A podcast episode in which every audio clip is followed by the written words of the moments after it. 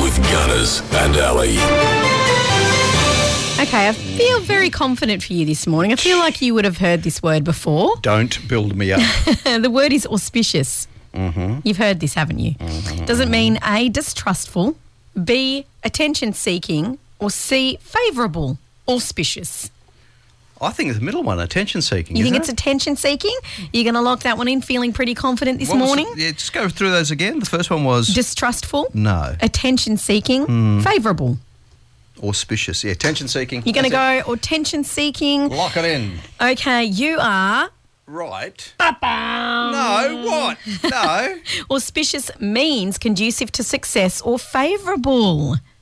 Oh. Yeah, It's bright, au- rosy, good. Auspicious occasion. Yes, an auspicious occasion. So it is said to be favourable. But look, attention seeking was pretty close. But Um, I meant that one. you still don't get the point. But yeah, that's the hard word for today, right here on the wave.